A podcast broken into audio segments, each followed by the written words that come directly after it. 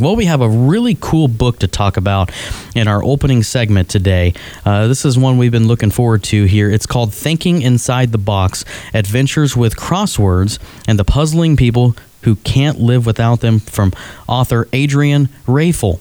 Again, the book Thinking Inside the Box, and we're talking lots of crossword puzzles, things like that. Such an interesting book here. And Adrienne, good morning. How are you today?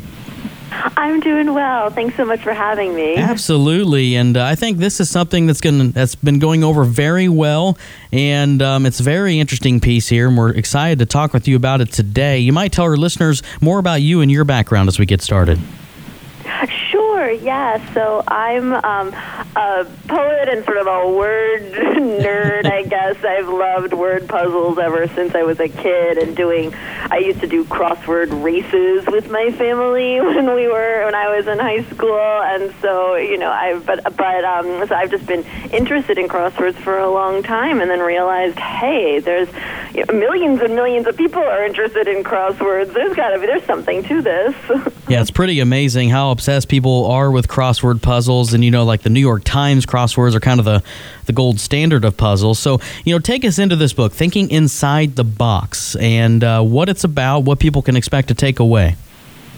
Absolutely. So the book is a mixture of um, a cultural history of the crossword puzzle. So you're going to get um, anecdotes from when the puzzle started. It's got a birthday, December 21st, 1913 is when the first crossword came about. And so I take you through the crossword's whole journey through crossword craze in the 20s and um, the crossword in World War II and it started in the New York Times and through the present day and into the future. And then um, simultaneously, I braid that um, bigger cultural history with some um, personal first person reporting. Like I sort of take you through how I try constructing a crossword puzzle and how difficult but uh, frustrating and rewarding that is. And I, you know, think about the um, the crossword puzzle tournaments. Like I mm. take the reader to a big crossword puzzle tournament that's usually not this year, but usually held at the end of March in Stamford, Connecticut, and I go on a crossword cruise at the end of the book. So it's those two things: cultural history of the crossword and a more personal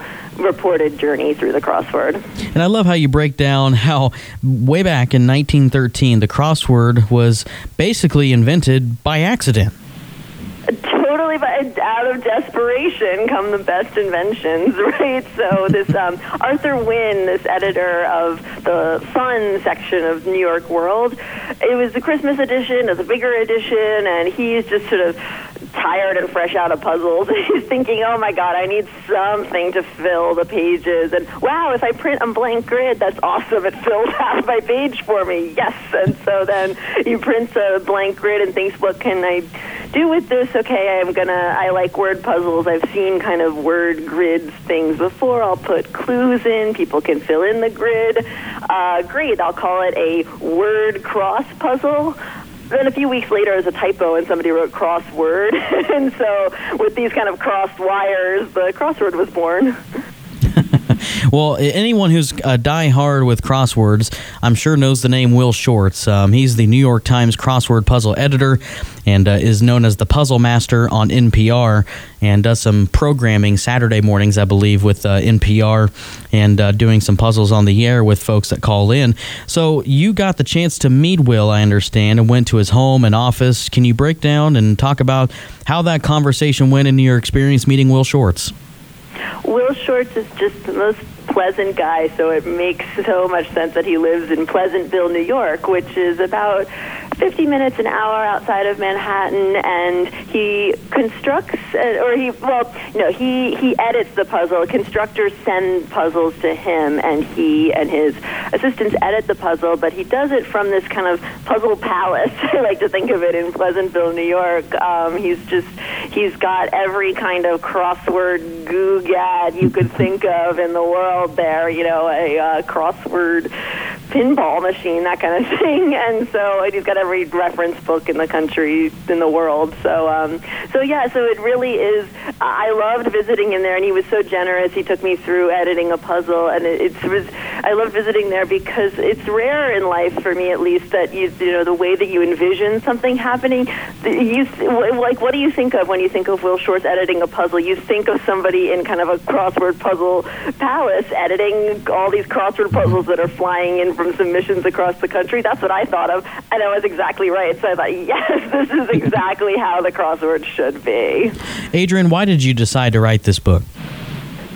Well, uh, I realized, you know, millions and millions of people do the crossword, and it's, it's you know, it's crossword is for everybody across. Uh, not to get too deep in the puns, but it gets a, sort of a huge cross section of humanity. And everybody I talk to about crosswords, their eyes light up and start talking about their family, their friends. Oh, well, I never do it, but my friend does, and I did, and I tried it, and I loved it. Or oh, I do it every day. It's my ritual. It's the thing that keeps me grounded. It's the thing that X, Y, Z. And so I realized. Um, you know, I got something here. And then the crossword community, people who really love crosswords are dedicated to them. I found them so just warm and wonderful and such a vibrant, interesting community. So it's two reasons. You know, there's the well, one reason the people, and then the two kinds of people: the people who are just really dedicated to spend their whole lives doing crosswords, and the millions of people for whom the crossword is just some kind of anchor in their day-to-day life. So that's really it. The people got me. I, I love words, but the people really got me,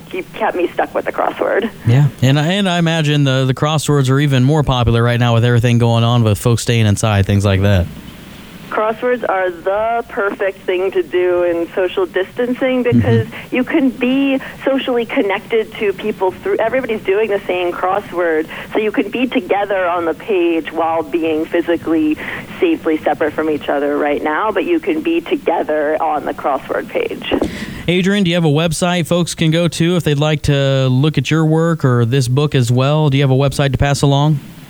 I do absolutely. It's um, Adrienne Raphel, so A D R I E N N E R A P H E L dot com, and you can find information about the book. You can find information about me, other my writing, and when when uh, I'll be posting lots of info about virtual events, and then when live events become safe again, I'll be posting there too. So it's uh, yeah, com. Well, we really appreciate you coming on the program today to talk about this. And uh, best to you in your book sales going forward. Have a good day, Adrienne. Thank you so much.